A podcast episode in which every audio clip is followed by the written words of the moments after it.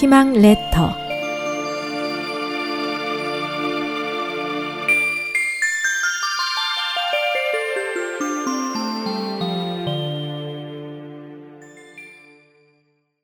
희망 레터. 선택. 한 보석상이 해외여행 중 진귀한 보석을 발견해 거액을 주고 그것을 샀다.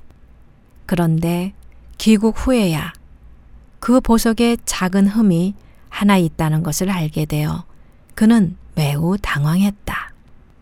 작은 흠 하나 때문에 자신이 투자한 거액을 손에 볼 수 없었던 보석상은 한동안의 고민 끝에 그 흠의 장미꽃을 조각했다. 그 장미꽃은 흠을 감쪽같이 감췄을 뿐 아니라 보석의 가치를 훨씬 더 높여 예상했던 것보다 몇 배나 더 비싼 가격에 거래됐다.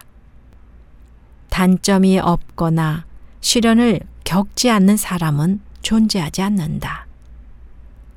단점이나 시련을 보는 시각과 그것을 어떻게 받아들이냐는 우리의 결정에 달렸다.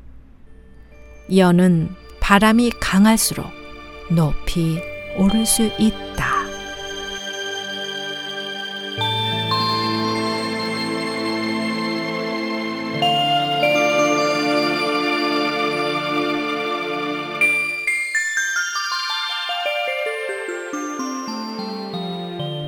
SOH 희망지성 국제방송에서 보내드렸습니다.